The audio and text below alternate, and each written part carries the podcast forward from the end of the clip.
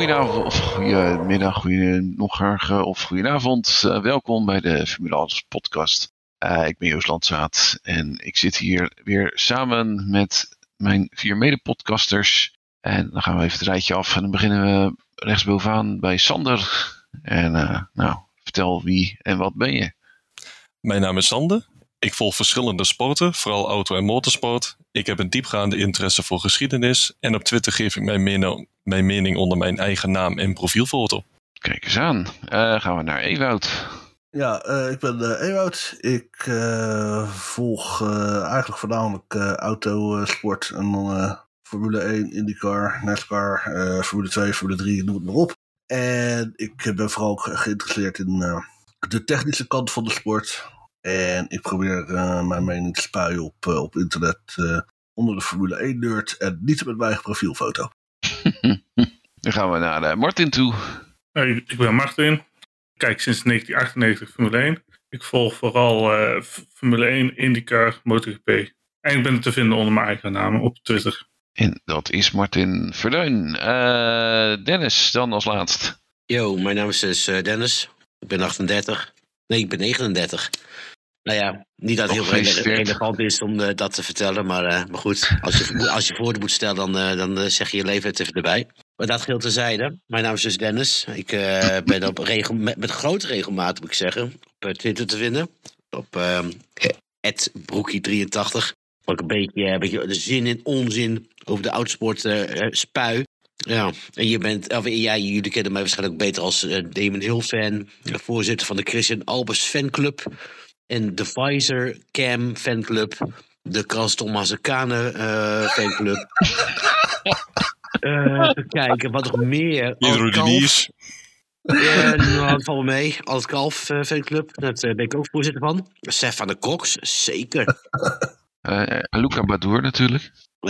Jos Verstappen en de Max Verstappen fanclub. En de Lewis Hamilton fanclub. Daar ben ik ook min of meer de voorzitter van. Telegraaf, Sport. Erik van Haren. Ja, als iemand de fanclub zoekt, dan weet hij wel een voorzitter te vinden. Daar ben ik dus. Ik heb een diverse pet op. Dus. Ja, ja, hoe kan ik dat vergeten inderdaad? Maar ik ben trouwens geen fan van... En die worden allemaal geknipt, hè? Nou, maar zit er al. Ik dacht, ik maak even een leuke entree, zodat mensen mij beter leren kunnen kennen. Dat is een zuurige zuurpruim op de Twitter.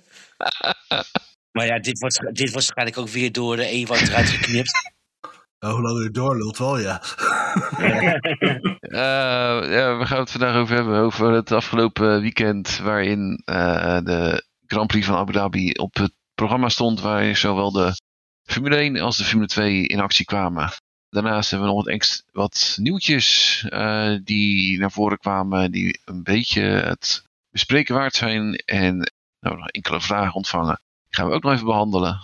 En laten we met het nieuws beginnen. Het eerste nieuws waar we mee beginnen is... Ziggo wil de uitzendrechten terug na 2025. Viaplay heeft ze nu nog tot en met dat jaar... 2024? Ja, 3 jaar. Oh, ja, 3 jaar natuurlijk. En daarna zou Vodafone Ziggo ze terug willen. Maar ja, dat is niet heel logisch. Wat vinden jullie van deze eventuele ontwikkeling? Ja, weet je, het is... Ik vergelijk me met een ex. Toen ik heel verliefd was op ex, die wilde die kwijt. Dan zei ik ook zo van, ja, ik wil haar terug. Maar ja, dat werd hem ook niet. Dus ja, weet je... Ze zijn nu een grote gooi aan het doen met voetbal. En ja... Ze mogen het hebben, maar ja, als ik warm of koud word, ja, geen idee. We zien het is over 4 jaar, 5 jaar pas, joh, dus we zien het dan wel. Ja, ik opschreef het op Twitter een beetje alsof Ajax Anthony terug wil. Ja, precies, dat je gewoon je eerste grote liefde terug wil. De liefde die jij af heeft gewezen en die je goed terug wil, maar je liefde wil jou niet terug. Ja, precies. Ik denk ook op het moment dat over een paar jaar eventueel weer bij Ziggo terug zou komen. En dan krijg je hetzelfde carnavaleske gedrag als nu. Denk ik dat een hele hoop mensen daar gewoon ook totaal niet meer op zitten te wachten. Nou. Of juist wel, als je ziet op social media. Ja, maar de klagers hebben het hardste woord natuurlijk. Ja, precies. De meest negatieve mensen hebben altijd het hardste woord. Hè? De mensen die positief zijn, die hoor je doorgaans niet. De grootste bek krijgt de meeste likes. Dat is altijd zo op social media. Precies. En onze grote vrienden van de Prins Bira podcast, die wisten het ook nog wel enigszins mooi te brengen. Die noemden ze dat, ik zit er niet op te wachten, zeggen ze, dat het weer terugkomt bij dat tokkietuig van Ziggo. Ik denk eerlijk gezegd wel bij Ziggo dat ze geschrokken zijn van de kijkcijfers, de kijkers die ze kwijt zijn geraakt, denk ik allemaal. Ze hebben natuurlijk wel heel goed gescoord toen, vorig jaar vooral. En dat zijn ze toch al, neem ik aan, een grotendeels weer kwijtgeraakt. Ja, zeker. Nou, als ze 200.000 kijkers hebben, is het tegenwoordig veel.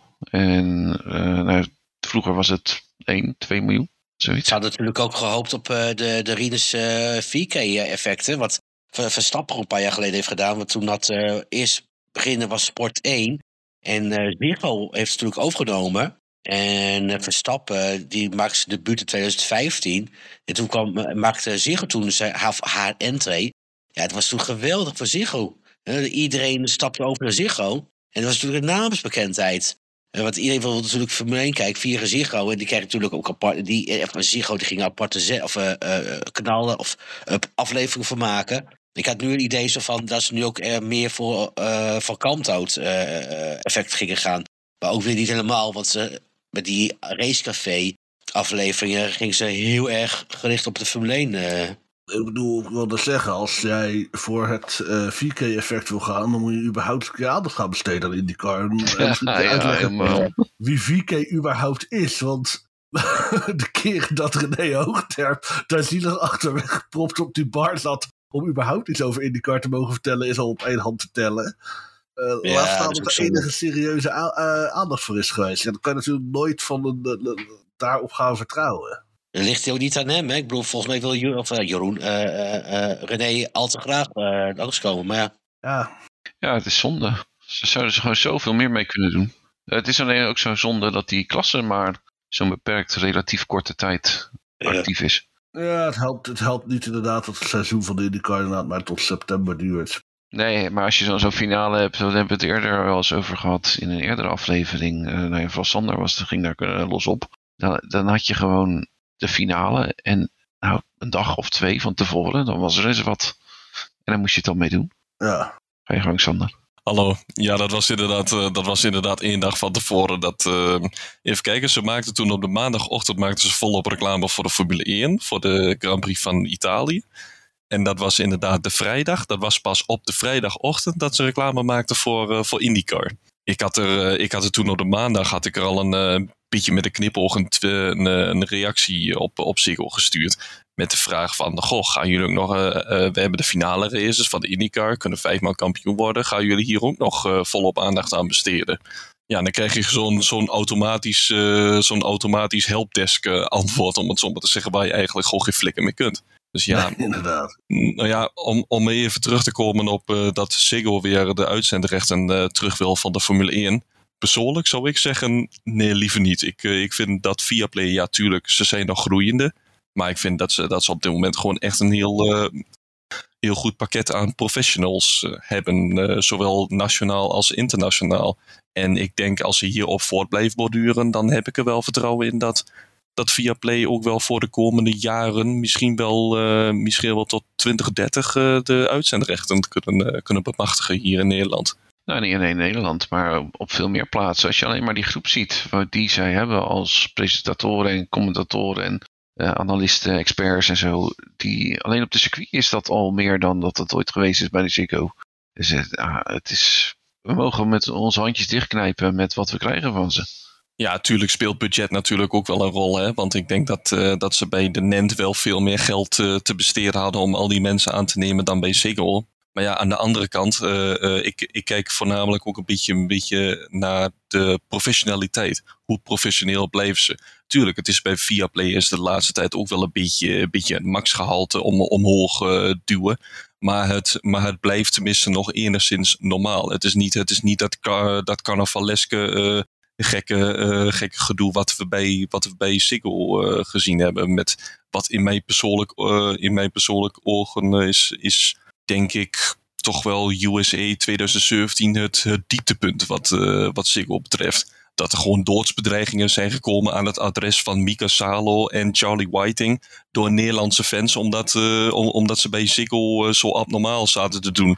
Nou ja, dat laten we het daarbij houden met betrekking tot Viaplay en Ziggo en rechten. En overgaan op het volgende nieuwtje. En dat is de F1 Academy. Een speciale klasse het leven ingeroepen in plaats van de W-Series. De W-Series was een female-only championship.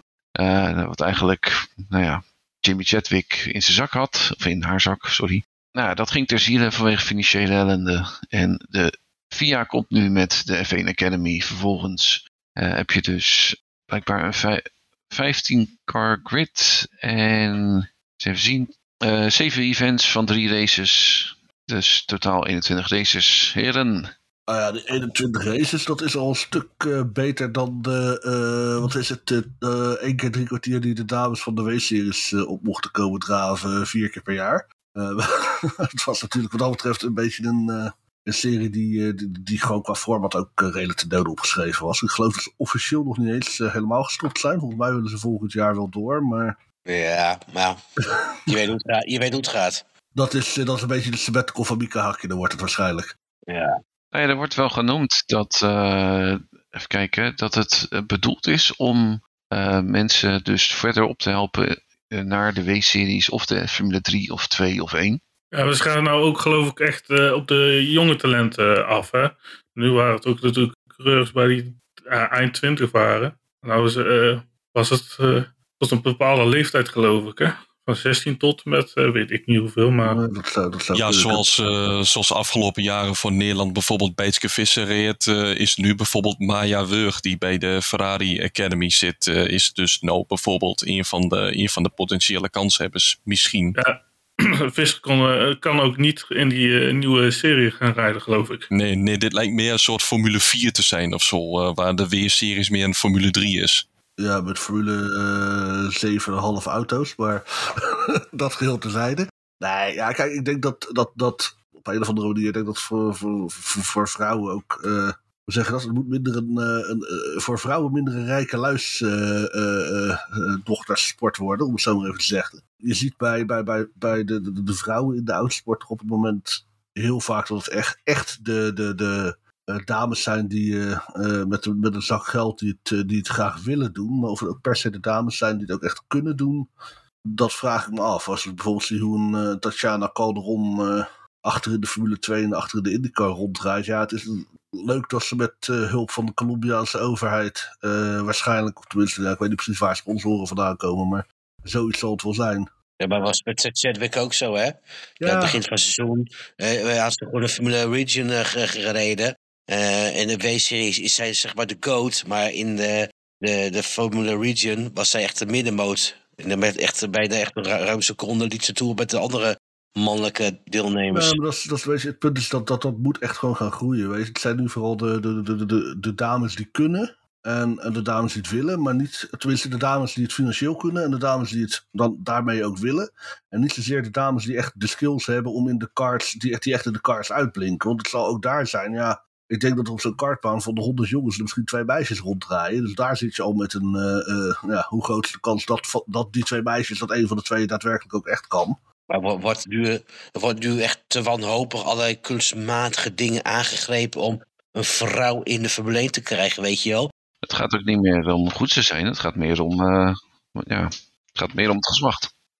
Zouden beter gewoon 1 dame op 1 of 2 dames kunnen richten en daarop zeg die kunnen helpen in plaats van weer een W-series 2.0 oprichten, want het staat echt wel nergens op. Ik vind trouwens dat ze dat in de WEC hebben ze dat toen, wanneer was dat, vorig jaar of dat jaar daarvoor, hebben ze dat wel goed aangepakt met dat Richard Bier Racing. Daar reden toen 3 dames, Calderon, Visser en Sophia Flörsch. Ja. En nou ja, naar mijn idee, maar ja, ik denk dat Dennis dat beter kan inschatten, want hij heeft die race waarschijnlijk wel van begin tot eind gezien. Had ik de indruk dat Visser juist de snelste was van de 3. Ik weet ook niet of zij de meest constante was. Niet ten nadele van Calderon en Sophia Flörsch. Want wat Fleurs laat zien, op dit moment ook in de ELMS heeft laten zien, is ook ontzettend knap. En volgens mij heeft Beitske Visser ook nog World Series 3.5 gereden in 2014 en 2015. Waarin zij ook gewoon echt aardig mee kon. En ook jongens verslagen heeft die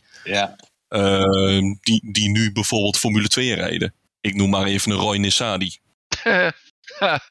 Ja, hallo. Wie heeft hij niet verslagen? Nee, maar bijvoorbeeld Sophia Flörsch heeft vorig jaar dat ze nog Formule 3 reed, geloof ik. Dan reed ze geloof ik bij Dalella is natuurlijk niet het grootste talent dat op deze aardkloot rondloopt. Maar weet je, daar zat ze regelmatig voor. Ze deed daar, gezien ook het team waar ze in reed, deze redelijk mee. Nee, het was niet een van de absolute supertalenten. Maar ik denk dat je dat soort dames inderdaad veel meer... Dat soort representatie lijkt me veel belangrijker dan een aparte serie waar je zoals gezegd vier keer drie kwartier per jaar op mag komen draven in de marge. Want het wordt ook nog eens nergens uitgezonden. Dus in dat opzicht vraag ik me af of dit nou de beste manier is. Ik denk dat vanaf de cars, om zo te zeggen, grassroots racing, moet er gewoon veel meer opgelet worden van hoe kan die dame ook een beetje sturen. In plaats van dat je nu geforceerd mensen in een Formule 4 wagen propt in de hoop dat daar iets uit gaat komen. Ja. Laten we naar het raceweekend gaan. Formule 1.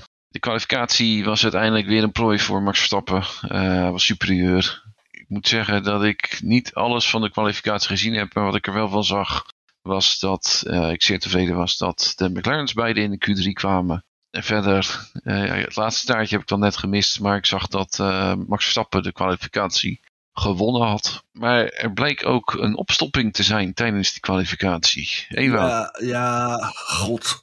Ze waren weer met z'n allen treintje aan het rijden in de laatste sector. En dat is natuurlijk op Abu Dhabi is dat zo'n dat lekkere bochtige straatcircuit gedeelte.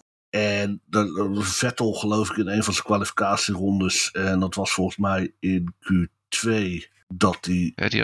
Je had die Red Bull wel 3 keer achter elkaar voor zijn neus. Ja, 3 keer achter elkaar Red Bull voor zijn neus. Maar die moest zich ook toen... AlphaTauri moest half de baan af in de ene laatste bocht. En ging binnendoor bij een Alpine. En ja, weet je, even later stonden ze allemaal weer in een rijtje. En toen had Hamilton zoiets van ik ga er voorbij. En toen was Verstappen nog een beetje zo aan het schudden met zijn auto. Of een beetje aan het sturen met zijn auto. Onder het mond van ik wil je er eigenlijk niet langs laten. En... Ja, weet je, zeker de situatie met Vettel. Dat snelheidsverschil is zo groot. Ik snap niet dat ze niet gewoon verplichten dat je in de laatste sector, dat je daar gewoon, minimaal 100 km per uur moet rijden of zo. Gewoon een beetje doorrijden. Ik snap best dat ze gaten willen laten vallen. Maar ze staan nu gewoon echt stil op een plek waar gewoon niemand uit kan wijken. En het is gewoon zo ontzettend... Hoe zeg je dat? Wachten totdat er iets fout gaat. En dat vind ik ook weer zo ontzettend des via's. Dat ze dat doen van, weet je, het is nog geen probleem. Ze lossen het zelf wel op. En op een gegeven moment knalt er iemand achterop. En die moet net als Billy Monger beide benen missen. Dus van, we hebben dat niet gewoest. Dan hebben ze zoiets van, ja jongens, weet je, ga er even wat zinvoller mee op. Want die gaat gewoon een keer een gigantisch ongeluk van komen. Ja, niks aan toe te voegen. Ik heb ook van het weekend een tweetje aan gewijd. Sowieso van dat het godswonder is dat er nooit eerder, wat Ewout ook aangaf, een crash of groot ongeluk is gebeurd. Dus daar is een accident waiting to happen eigenlijk. Ja, nou dan gaan we naar de race toe. In principe er gebeurde niet zoveel bij de start. Iedereen kwam er doorheen. Ja, nou die hoezo. Ik bedoel... Hamilton en Sainz. Ja, precies. Maar ja, dat was iets verder in de eerste ronde dan. Maar bij de start zelf ging het allemaal wel goed. Daarna had je natuurlijk Hamilton en Sainz waarbij Hamilton met 4 wielen van de grond afkwam. Net als in Spa. Dat is heel bijzonder. En dan pas 2 rondjes later of zo de plek echt daadwerkelijk teruggeven. Ja. Ja, en toevallig was het dan op dezelfde plek als waar Hamilton en Max al vorig jaar samenkwamen. En wat daarnaast ook heel toevallig was, dat het ook weer Schumacher en Latifi was, iets verderop in de race, die elkaar weer tegenkwamen. Martin? Het bijzondere daaraan was natuurlijk, het was best een grote gat tussen de twee, Latifi en Schumacher. Het lijkt ook wel alsof Latifi op zijn dode gemakje lekker aan het cruisen was. En Schumacher komt erbij. Ook niet handig voor Schumacher. Je ziet het gewoon aankomen. Ja. Dat is het slechte van. Maar sowieso Haas had gewoon een slechte race en een slechte race pace. En Schumacher, die zag je meteen eigenlijk plekken verliezen. Reed eigenlijk meteen al rondom Magnussen. Ja, en dit helpt natuurlijk ook niet met zijn carrière om nou even die Latifi te raken. Nee, kijk, van Latifi weet je dat het geen hoogvlieger is, maar wat ik wel grappig vond, er was iemand die zei op Twitter, en die was naar aanleiding van dat Schumacher natuurlijk zijn Formule 1 carrière ermee ophoudt, is van, ja, die vond Schumacher wel van het type van niveau Bottas en Ricciardo. En ik moet zeggen, hij deed net zoals Ricciardo echt zijn best om zijn voorganger in de ronde te tikken. Dat was een 1-op-1 kopie van de actie in Brazilië. Dus in dat opzicht ben ik het daar wel mee eens, ja. Nee, maar zonder gekheid. Knullige actie. Ik zag vanmiddag in een filmpje van WTF1... alles erover dat Latifi gewoon in sommige ronden 3 seconden per ronde verloor op de nummer 19. Dan Joost die zegt van, ja, weet je, had die gozer misschien dan ook, zoals Dennis de vorige keer al zei met Ricciardo, had misschien Latifi ook een paar races eerder uit zijn leider verlost en dan maar, weet ik veel, de Vries nog een paar races in die auto gezet.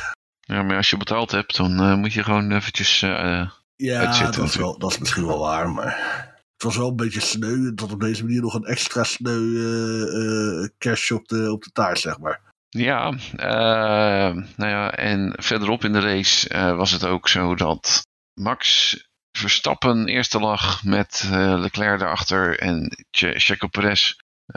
Die deed verwoede pogingen om Leclerc alsnog in te halen. Had Max Verstappen hem moeten helpen, is de vraag. En Dennis heeft daarop een antwoord bedacht. Verstappen moest Checo helpen? Ja, dat is de vraag van Mark.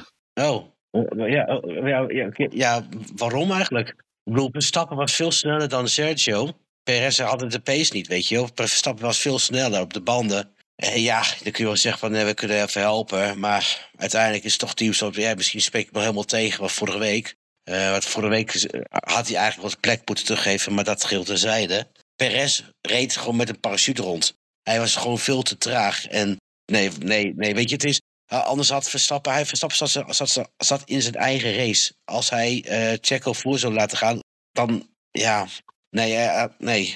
Ik heb eigenlijk geen zinnig antwoord, maar... Het antwoord is nee, Mark. Het antwoord is nee. Nou ja, het was heel erg veelzeggend dat Perez op een gegeven moment op de radio kwam en zei...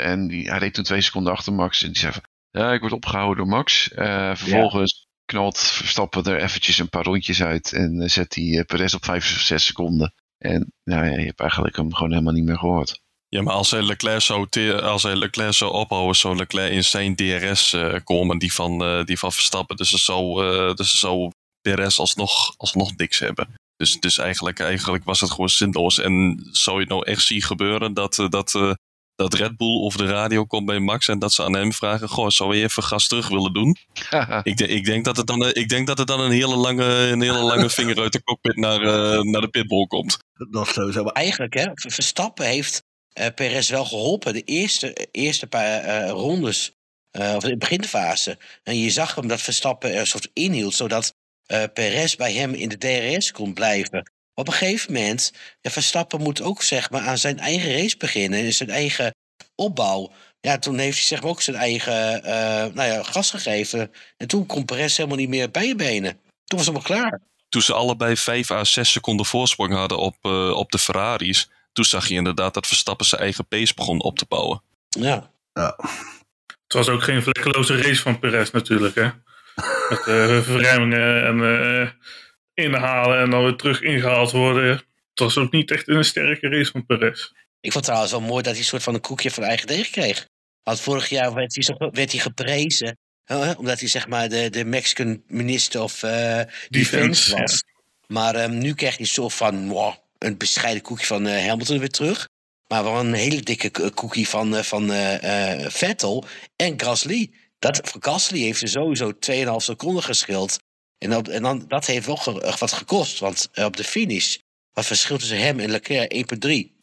Ja, hij stond op het punt inderdaad om Gasly en Albon te lappen. Ja, twee ex-team-collega's van Max. Dus ja, die hebben allebei hun stoeltje zien verliezen aan Perez. Misschien dachten die allebei ook wel, je kreeg dit maar. En, nou ja, misschien voortbedurend daarop.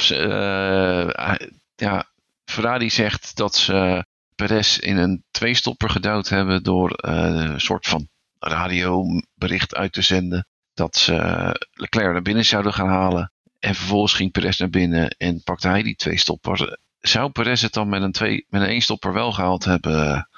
En nee. Dan kijk ik even naar, nou ja, shoot maar wie er wil. Nee, inderdaad, het antwoord van Martin is dan nee. Maar Perez had gewoon de tempo niet, of tenminste zorgde niet goed genoeg voor zijn band om een eenstopper te kunnen doen. Als je zag hoe snel die mediums al afscheid moest nemen. Ja, dan had hij dat hele stuk... tussendoor. Sorry hoor. Ja, nee, maar we kunnen nu echt wel even afscheid nemen van zijn bijnaam, hè?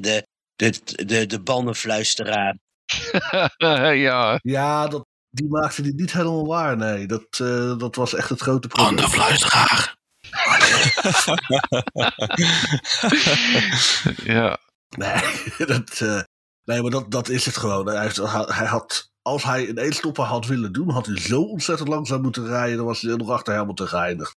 Tenminste, totdat Hamilton uitviel, maar...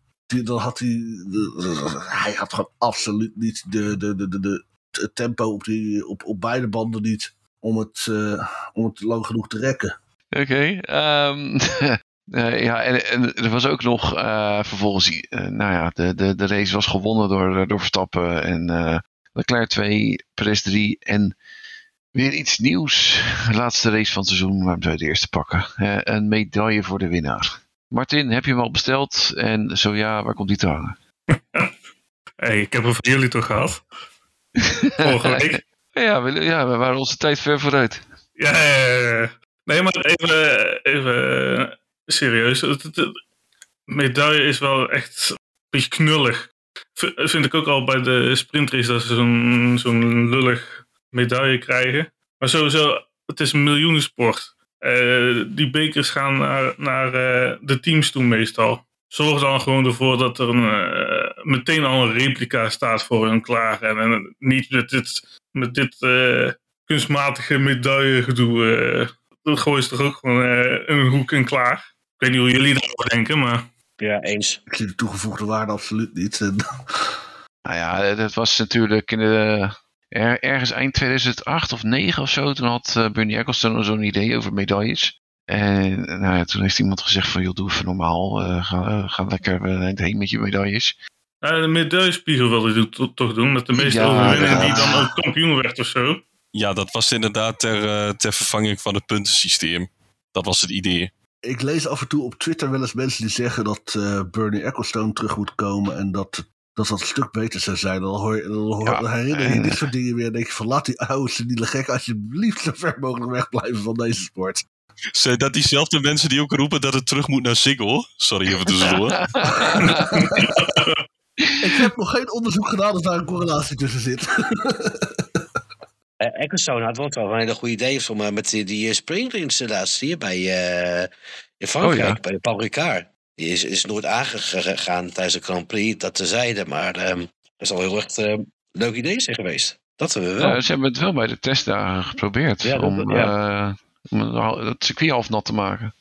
Ja, maar ze hadden, volgens mij was Bernie Ecclestone ook de persoon die op een gegeven moment bedacht had dat ze misschien aparte inhaalstroken zouden moeten maken op een circuit. Dus ik weet niet of jullie die jam nog kunnen herinneren, maar... Wat? Die jam?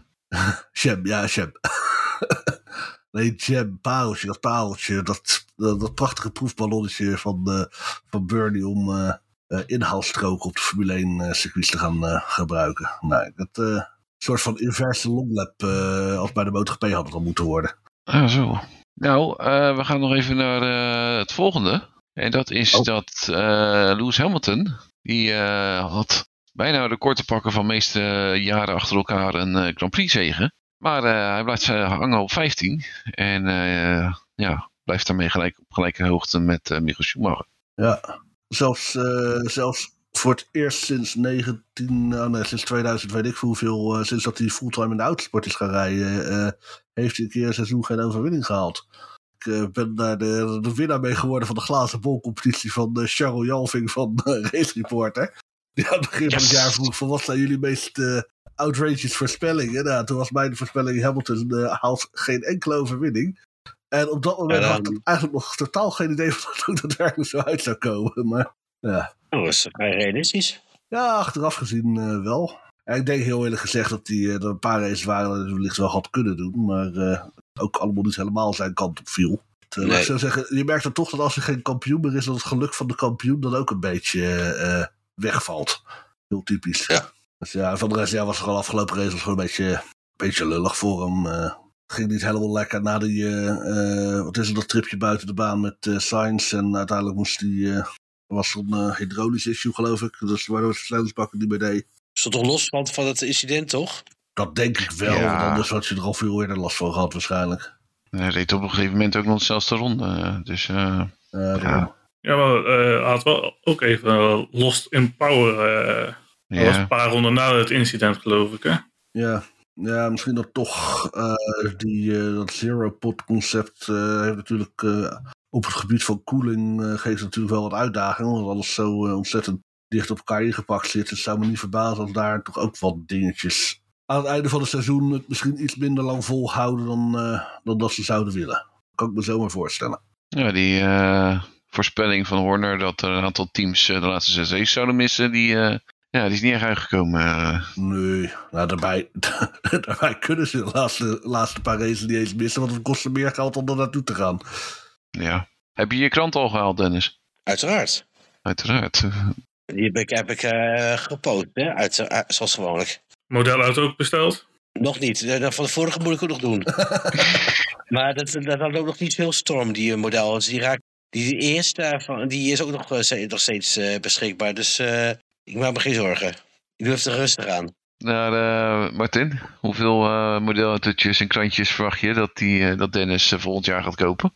Ik hoop minder dan dit jaar.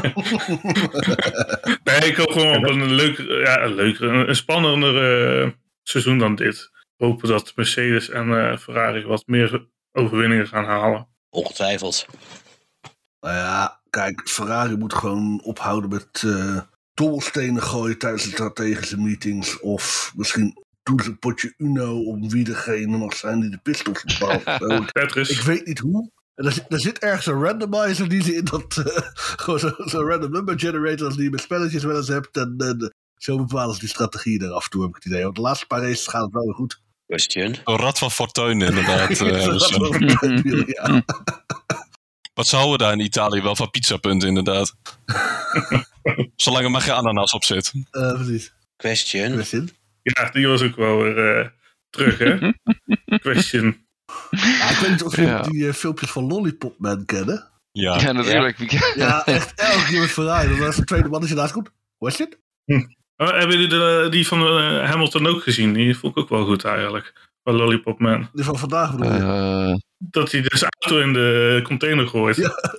Oh ja. Ja. Maar Aston Martin en Alonso erbij om te kopiëren. Hè? Silly boy.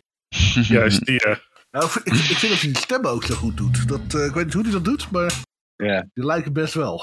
Ja, wellicht een vervormer of zo. We hadden nog meer nieuws dit weekend. Hulkenberg is back. En, Dennis wil er vast iets over zeggen. Nee, Sander. Oh. Daar ben ik ook. Iedereen wil wat over zeggen, denk ik. Sander mag eerst. Sander, ben je er nog? Ja, ik leef nog. Oké. Nou, de floor is yours. Hulkenberg bij Haas. Wat verwacht je? En wat is je mening erover? Ja, er zijn mensen die wel eens roepen dat de F1 dood zou zijn. Nou ja, de F1 is eigenlijk nog spreeklevend als ik het zo zie. Maar je mag zo langzamerhand wel zeggen dat de Formule 2 en de Formule 3 op het punt staan om door te gaan. Als zij een 35-jarige routinier als Hulkenberg terughalen voor een fulltime stoeltje in de Formule 1. Tuurlijk snap ik ook wel dat Haas heeft een Duitse sponsor, 1&1, die veel betaalt. En die willen een ervaren coureur. Maar ik denk om dan Hulkenberg terug te halen, die eigenlijk alleen maar teleurgesteld heeft in de Formule 1. Tuurlijk heeft hij ook wel een beetje pech gehad, maar heeft ook genoeg aan zichzelf te danken gehad. Dat ze hem nou weer terughalen. Dan denk ik bij mezelf, Mick Schumacher, die begon net weer een beetje beter te doen. Geef hem Geef hem dan in ieder geval nog een jaartje de kans om zich te bewijzen. Maar ja, dat ene jaartje tegen Mazepin, die vaker achteruit dan vooruit stond, dat telt eigenlijk ook niet, vind ik. Wijs het, die sponsor, is dat One and One of Eins und Eins? Eins und Eins. Ja, misschien Eins und Eins, maar... Eins und Eins, ja. Dat is een mobiel, een handy-netwerk ding is het geval. Also providers, zeg maar, ja, zoals T-Mobile. Ja, T-Mobile ja. Anders, volgens mij ja, anders. Precies. Is het niet een soort van mislukte IKEA of zo? Ik dacht al dat die...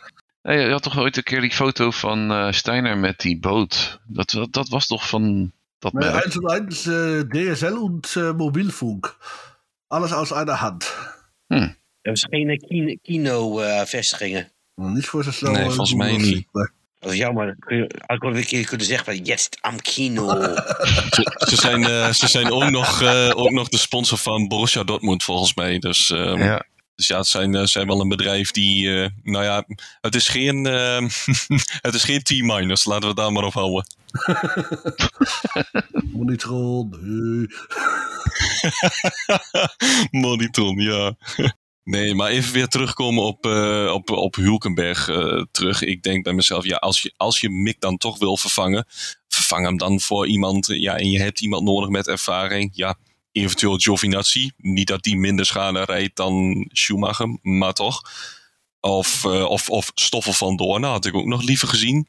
Misschien eventueel Robert Schwarzman. Dat is ook een talentje uit de Formule 2. Die kan ook wel. Een Ferrari junior. Waarom wordt hij niet gepromoveerd? En nou ja, het lijkt wel alsof er geen enkele jongen van de Formule 2 door mag stromen naar de Formule 1. Wat heb je er nog aan als jij Formule 2 rijdt? Dat je 2 miljoen moet betalen om überhaupt Formule 2 te mogen rijden. En dat je daar vervolgens niet eens de Formule 1 in kan komen. Dat, ja, dan kun je net zo goed opdoeken met de juniorklasse. Die zijn natuurlijk al getekend hè, bij Aston Martin, hè? Ja, maar als derde rijden. Dat we wel. Natuurlijk als Alonso op de mokken, dan gaat hij er misschien wel uit. En dan is het Drukovic zijn kans. Maar dat zie ik zo 1, 2, 3 ook weer niet gebeuren. Maar Sander, je hebt toch meegekregen dat de Indy Lights gestopt zijn... dat de Formule 2 nu de officiële vierde series voor de IndyCar is geworden. Ik bedoel, er gaan zoveel... Ik bedoel, Lundgaard, Islet... om maar een paar te noemen die in recente jaren zijn overgestapt. Volgens mij zijn er nogal meer geweest. Al die Formule 2-coureurs, die hebben zoiets van... ik ga de plas over. Dan kan ik met het budget van mijn Formule 2... kan ik lekker een jaartje doorkarren. Ja. En met een beetje pech heb ik af en toe nog een keertje kans op een goed resultaat. Ja, die geruchten die gaan inderdaad ook over Marcus Armstrong... dat hij naar de Indy Lights of IndyCars gaat. Richard Verschoor hoorde je ook nog wel iets over in de wandelgangen... dat misschien ook de andere kant uit zou gaan. Je hebt ook in Japan heb je de Super Formula, voormalig Formule Nippon. Daar gaat Liam Lawson waarschijnlijk voor Mugen Motorsport rijden. Ja, dus die wordt geloof ik. Theo Poucher, die gaat waarschijnlijk die kant uit... Maar kijk, de Super Formula, dat is wat Amsterdam nog wel een mooi tussenstation. Die hebben zitten qua power en snelheid en dat soort dingen een stuk dichter tegen de Formule 1 aan dan de Formule 2 auto's. Ja, dus ja dat is op zich ook wel een leuke klasse om te volgen hoor. Ja, maar elke week om 3 uur 's nachts mijn nest uit, Sander. Ik bedoel, kom op. Ah, je kunt de race altijd nog terugkijken, hè? Ja, misschien maar eens. Ik weet niet, wanneer rijden die eigenlijk? Rijden die gewoon ook zo'n soort van het Europese seizoen qua tijden? Of hebben die een wintercompetitie? Of... Ja, het is een beetje, het valt een beetje gelijk met de IndyCar ongeveer. Ze beginnen in maart of april en dan eindigen ze in september, oktober. Oké. Okay. We hebben wat Stoffel van Doorn en Pierre Gasly, die hebben ook Superformula gedaan. Ja. Na GP2, F2 of hoe het in heet.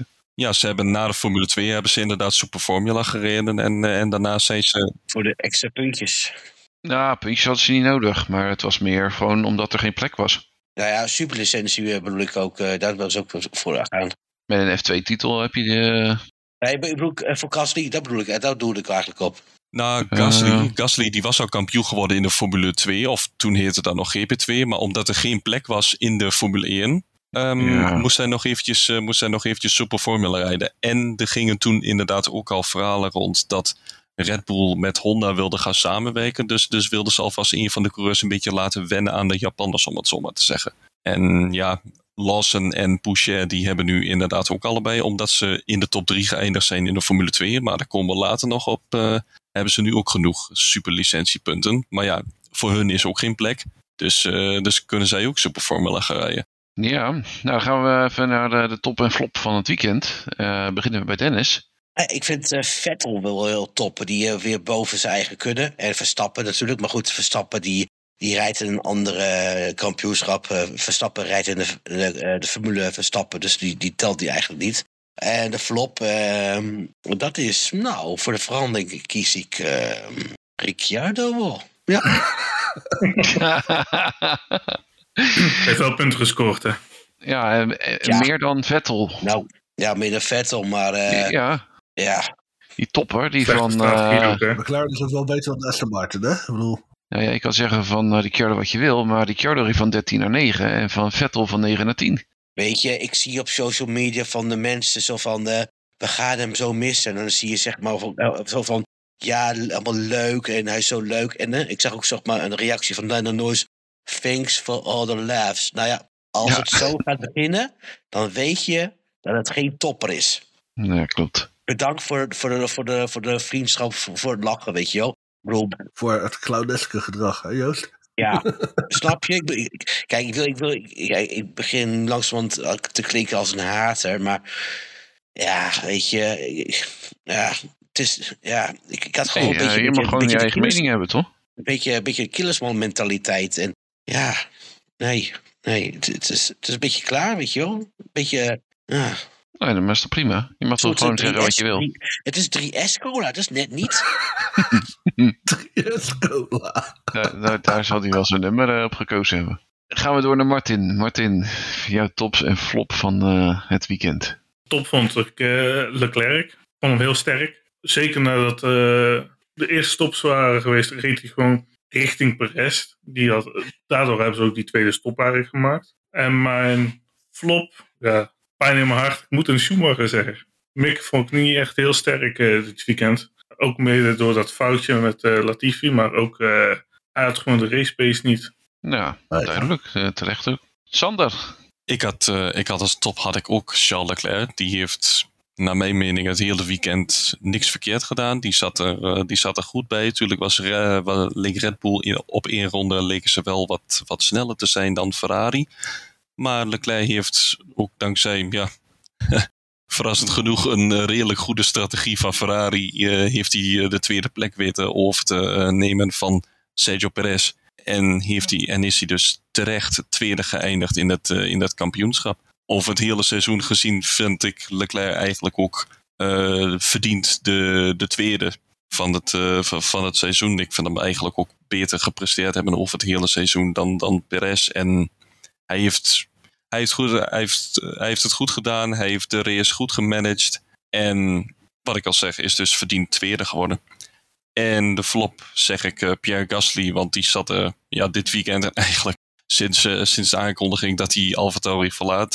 Zit hij er eigenlijk al niet lekker meer bij. Maar het was afgelopen weekend was het ook echt wel drama met hem. Ja, was niet goed. Nee, dat klopt. En dan hebben we nog Ewout over...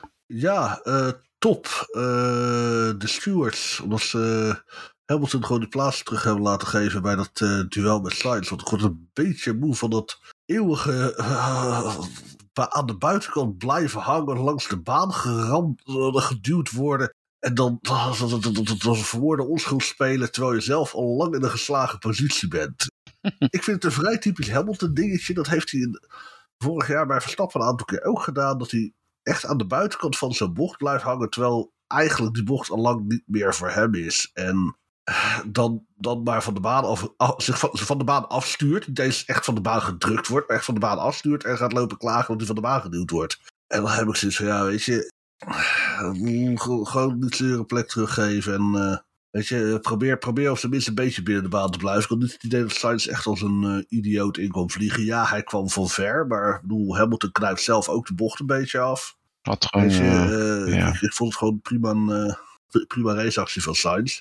Dus dat is zich top van de stewards dat ze dat hebben omgedraaid. En mijn flop is überhaupt die hele klote chicane daar bij Abu Dhabi. Want ten eerste nodigt ze het uit om af te snijden. Maar als je daar afsnijdt, kom je ook altijd met een voorsprong van seconden ten opzichte van degene van wie je afsluit de baan op. Je zag het met Hamilton, je zag het in de Formule 2, heb ik het een x-aantal keer gezien. En dan hebben ze tot overmaat van rampen, dan ben ik ook nog zo'n stomme sausage curve liggen die alleen maar voor gebroken rug zorgt. Weet je, daar zit daar een hele mooie uitloopstrook voor als je remmen het niet meer doet of weet ik veel wat. Kan je prima rechtdoor schieten. Maar gewoon zeg maar voorbij de apex aan de binnenkant. Leg daar gewoon grind neer en gras dat je niet af kan snijden. Want dit slaat helemaal nergens op. Ja, of een plas water of zo. Had ik ergens op Twitter gezien. Ja, iemand had het over water. Of een spijkermat. Of een spijkermat, precies. Kan ook. Weet je, dat... Sluipschutters. Ook een hele landpijlen. Mag ik daar even op inhaken? Even over sluipschutters gesproken. Ik heb dus ooit iemand op YouTube een conspiracy naar boven zien halen over dat Ayrton Senna vermoord zou zijn door een sluipschutter. Ja, legit. Toen ik die las, had ik zoiets van, wat de F? Wat heb jij gegeten? Geen idee. En die het heeft gedaan, heeft nou nog een Senna helemaal aan overgehouden, of niet?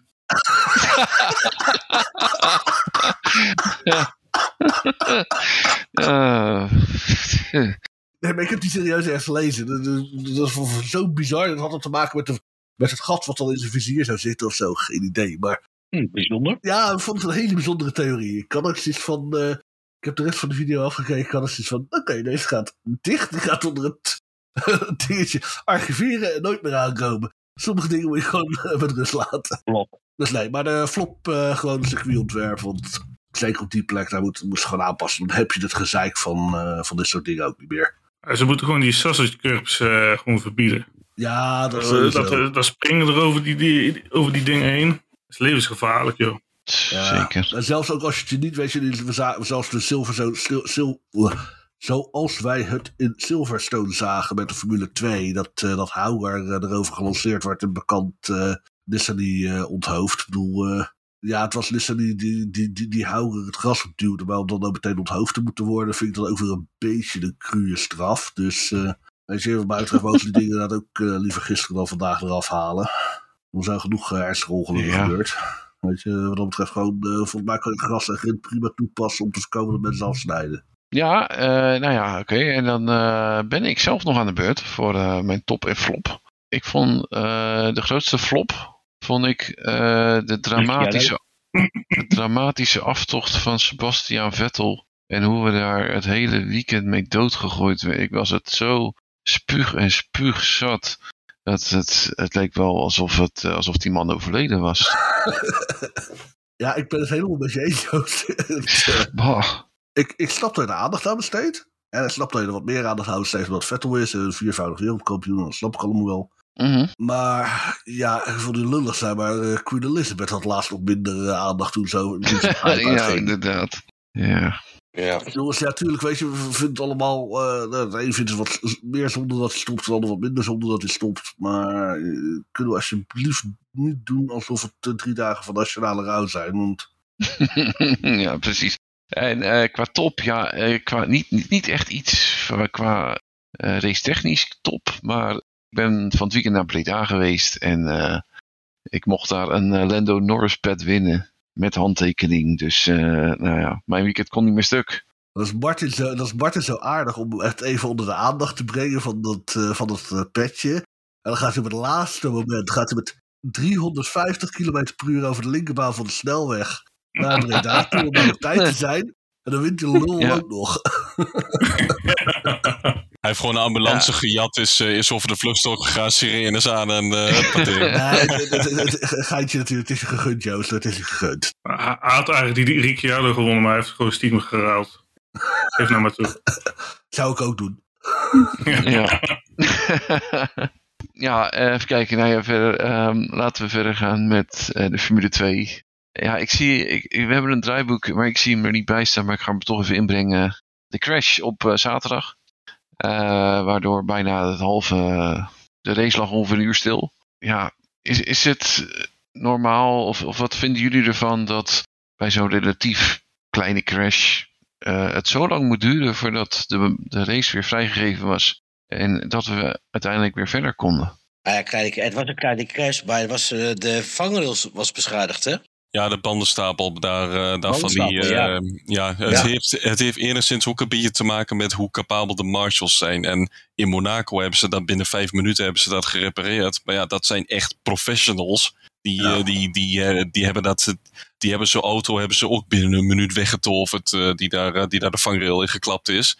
Maar ja, daar in Abu Dhabi, met alle respect voor de mensen die daar wonen. Tenminste, ik vraag me af of dat ook echt marshals zijn. Of dat ook echt inwoners zijn en geen ingehuurde krachten van ontwikkelingslanden. Maar ik heb wel gezien dat niet de meest capabele mensen zijn, heb ik de indruk.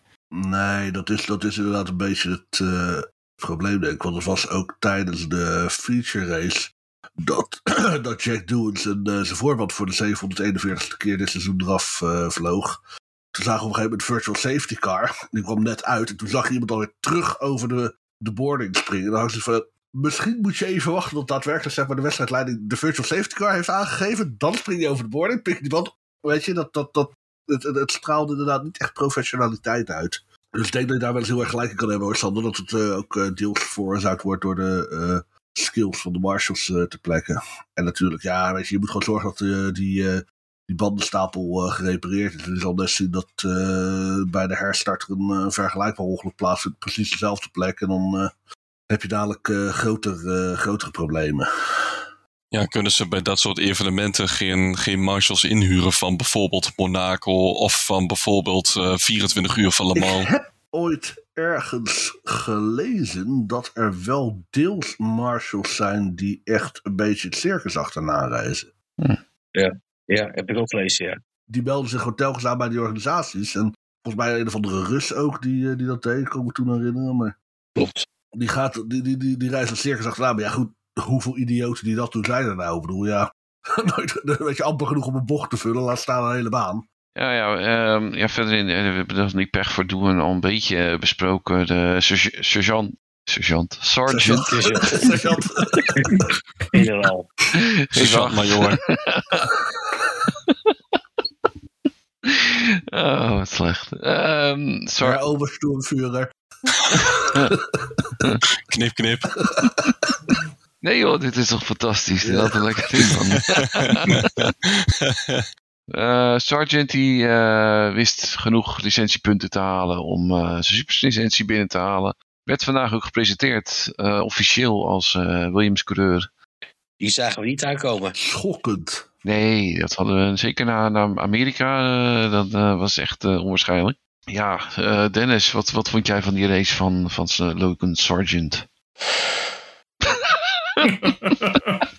Ja, weet je, ik vind het lastig, want ja, kijk, het is een rookiejaar. Ik vind het lastig. Ja, ik weet het niet. Omdat gelijk in je laatste race met Hangenburger op een kampioenschap te finishen, die recht geeft op een superlicentie met andere factoren erbij. Ik weet het niet. Hij had wel moeite met de Nissany inhalen, hè? Ja, nou is het natuurlijk een enorm risico om überhaupt al in de buurt van Nissany te rijden. Dat is al gedurfd, maar ja als je Nissany al niet voorbij komt, dan... Hij was echt extreem voorzichtig, merkte ik. Dat was echt van alles eraan doen om de punten maar binnen te halen. Ik denk dat zijn race absoluut niet geholpen heeft. Hij was op zijn post aan zijn rijden, inderdaad. Ja, we gaan het gewoon zien wat hij hoogte doet. Nee, vanaf het moment dat Doen uitgevallen was, toen had hij hem wel binnen eigenlijk. Ja. Mick. Jij die ander. Check. Weet hij. Mick is zijn vader. Nee, maar ik las op een of andere site las ik ook zo'n tabelletje van wat de uitslag moest worden op het moment dat die 7e of 8e eindigde. En dan moesten er Iwasa en nog iemand moesten eerst 1 en 2 worden. En toen moesten er nog 2 andere 3 en 4 worden. En het feit dat Drugovic al 2e race betekende al dat hij niet meer lager kon eindigen. Maar ja. Het was niet heel verrassend. Nou ja, even kijken. Verder, Liam Lawson al een super weekend. Die pakte even 26 punten in de laatste 2 races. En werd daardoor nog 3e in het kampioenschap. Nou ja, ik denk dat Lawson volgend jaar even een raceje voor de Red Bull gaat rijden. Dat durf ik wel aan. Vind ik op zich geen slecht idee. Nou, ik denk dat hij wel wat ergens hobbel is. Of zoiets. Ik heb het gevoel dat hij een debuut gaat maken volgend jaar. Die jongen wordt echt onderschat hoor. Nou ja, als het al gebeurt, dan zal dat waarschijnlijk eerder bij AlphaTauri zijn dan bij Red Bull zelf. Want als Tsunoda weer zo slecht is als dit jaar, dan kan... Ja, dat is onhoudbaar, dat denk ik. Ja, maar ik denk dat misschien Tsunoda dan wel vervangen gaat worden door Iwasa. Ja. Ja, mits Iwasa volgend jaar in de top 5 eindigt. Ja, hij is nu al in de top 5 geëindigd. Ja, maar iets met Honda-connecties en zo. Dus ik kan me zo voorstellen dat ze de ene Japaner voor de andere Japaner in ruilen. Ja, dat zou inderdaad ook wel een mogelijkheid kunnen zijn. Maar ik denk bij mezelf, stel Lawson die gaat inderdaad Super Formula rijden en Lawson wordt kampioen. Dan kun je, of eindigt tweede, dan kun je eigenlijk niet om Lawson heen. Want dan ben je en derde geëindigd in de Formule 2... en tweede geëindigd in de Super Formula. Dan moet Iwasa komend seizoen wel kampioen worden. Wil hij het stoeltje veroveren van Lawson? Ja. Mm-hmm. In mijn ogen. Ja, dat ben ik wel met je eens. Ik denk dat Iwasa wel wat rustiger is dan Tsunoda. Maar toen Tsunoda Formule 2 reed, dat was in dat jaar dat Schumacher kampioen werd, geloof ik.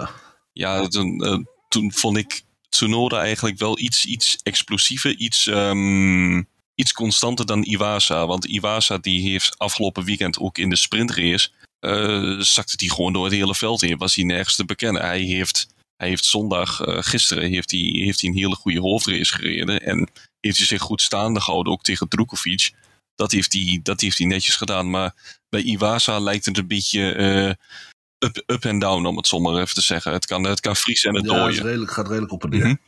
Lawson die is wel wat constanter, maar Lawson die heeft net als onze grote vriend Doen, heeft hij eigenlijk net iets te veel pech gehad dit seizoen. Ja, hij is niet heel erg een heel erg opvallende rijder in dat opzicht. Nou, Lawson is wel iets agressiever. Dat is wel een felle agressieve coureur die wel voor acties op de baan zorgt. Maar... daarmee kan hij zichzelf soms ook nog wel eens in de nesten werken met strafpunten en zo. Ja. Nou ja, we hadden dan een hele mooie strijd in... is dat de feature race? Sprintrace? De race op zondag. Met een mooie strijd tussen Iwasa en Drukovic. Die uiteindelijk in het voordeel van Iwasa beslecht werd. Drukovic pakte een tweede plaats. En dat zorgde voor dat MP Motorsport, Nederlands trots, kampioen werd bij de teams. Martin...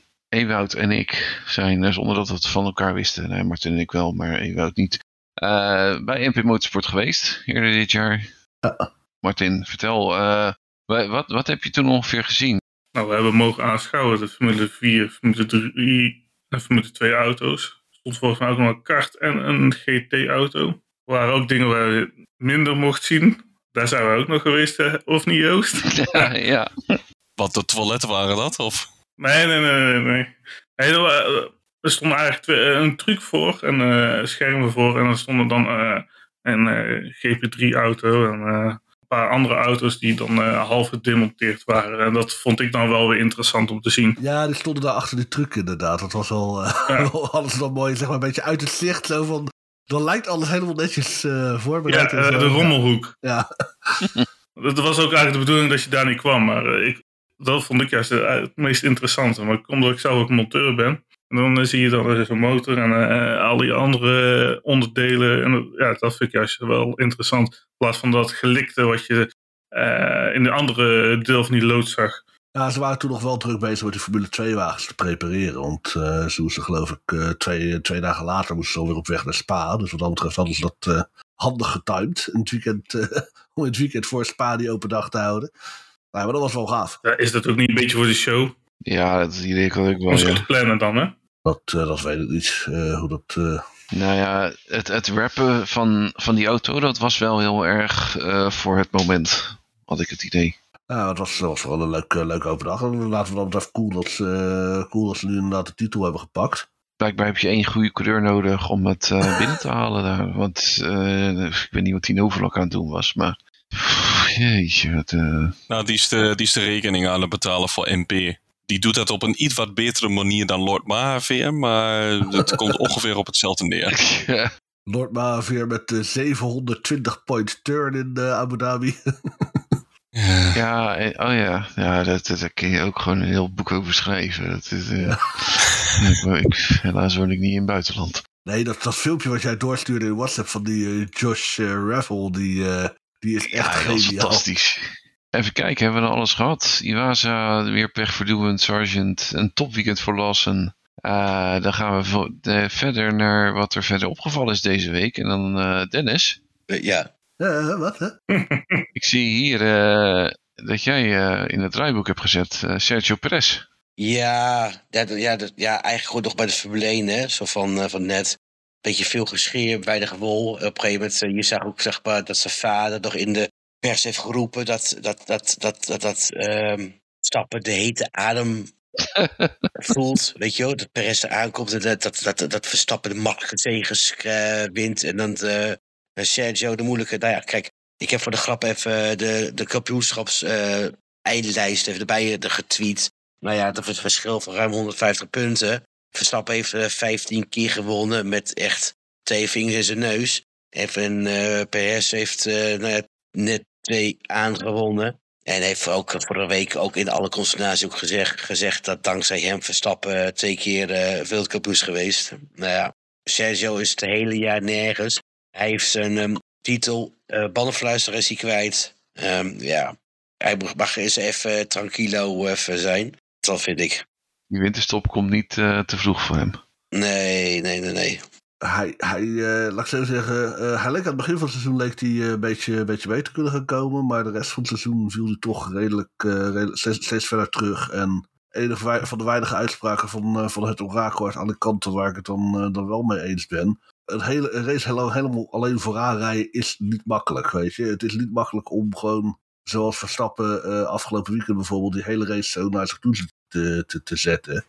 Dat lijkt misschien makkelijk, maar je moet gewoon 58 ronden geconcentreerd blijven. Ja, het valt me ook trouwens dat sinds de contractverlenging van Perez dat hij gewoon helemaal nergens is. Hè? Na zijn overwinning in Monaco. Natuurlijk, die parcours is handig gegeven. Of Singapore. Maar het is naast de contractverlenging, het is echt bergafwaarts. Ja, eigenlijk het seizoen vond ik wel dat hij weer een beetje terugkwam.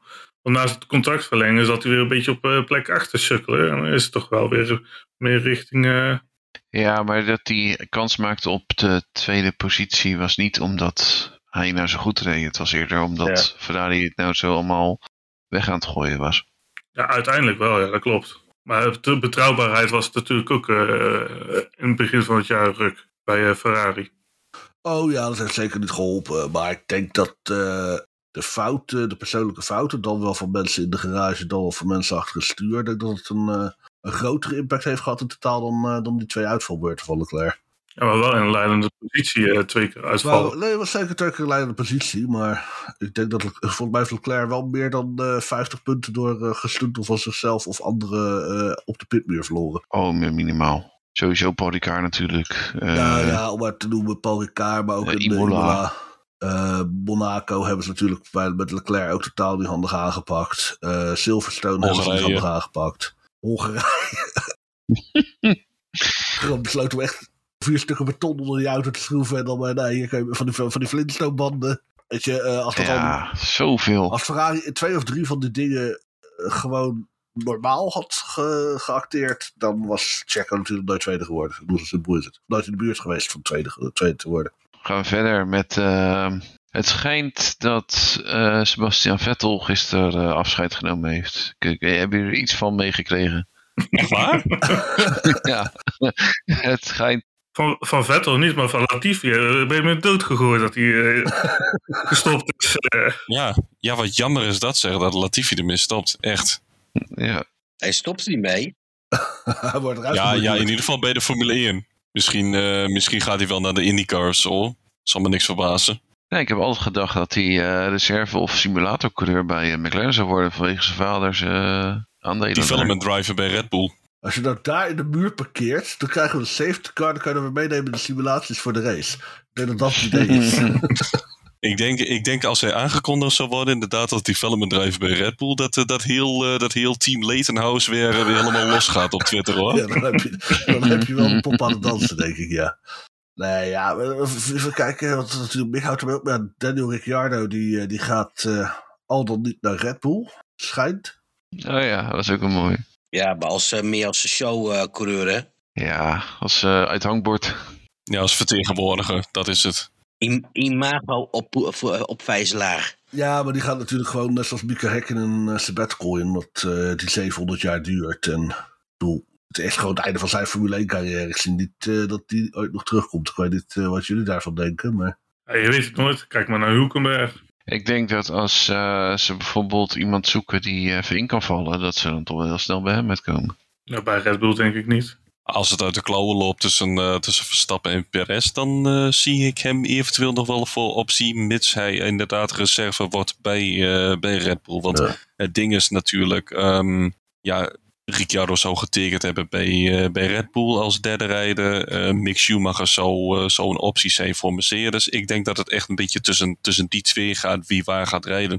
Als de een niet bij de ander tekent, tekent de ander wel bij die. Dat denk ik. Ja, als je veel kans wil maken op rijtijd, dan moet je reserve bij Mercedes worden. Want dan in principe kan je bij 6 teams terecht. En bij Red Bull met 2.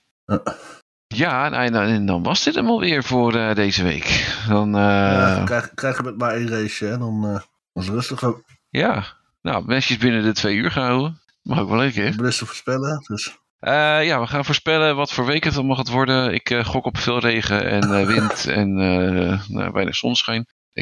Ik denk wel dat ik morgen als eerste op werk ben. Tweede zal waarschijnlijk Henk worden en derde...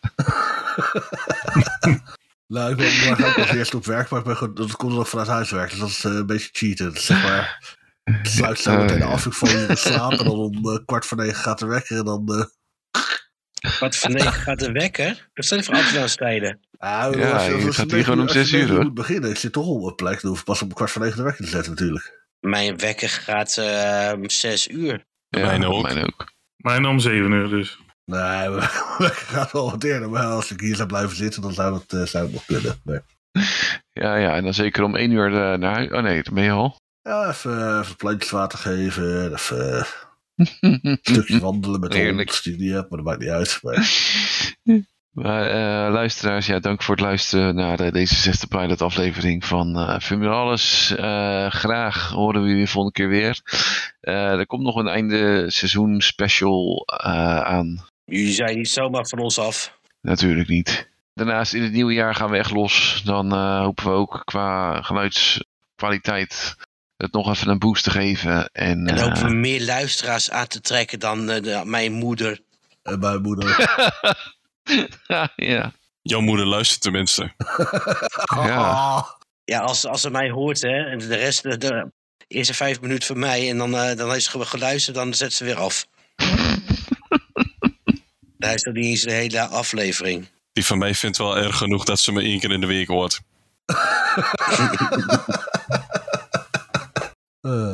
Goed. Schitterend. Nou, in ieder geval tot de volgende keer. Dank allemaal voor het komen en de mazzel. Yes, tot de volgende. Tot de volgende. Tot ziens.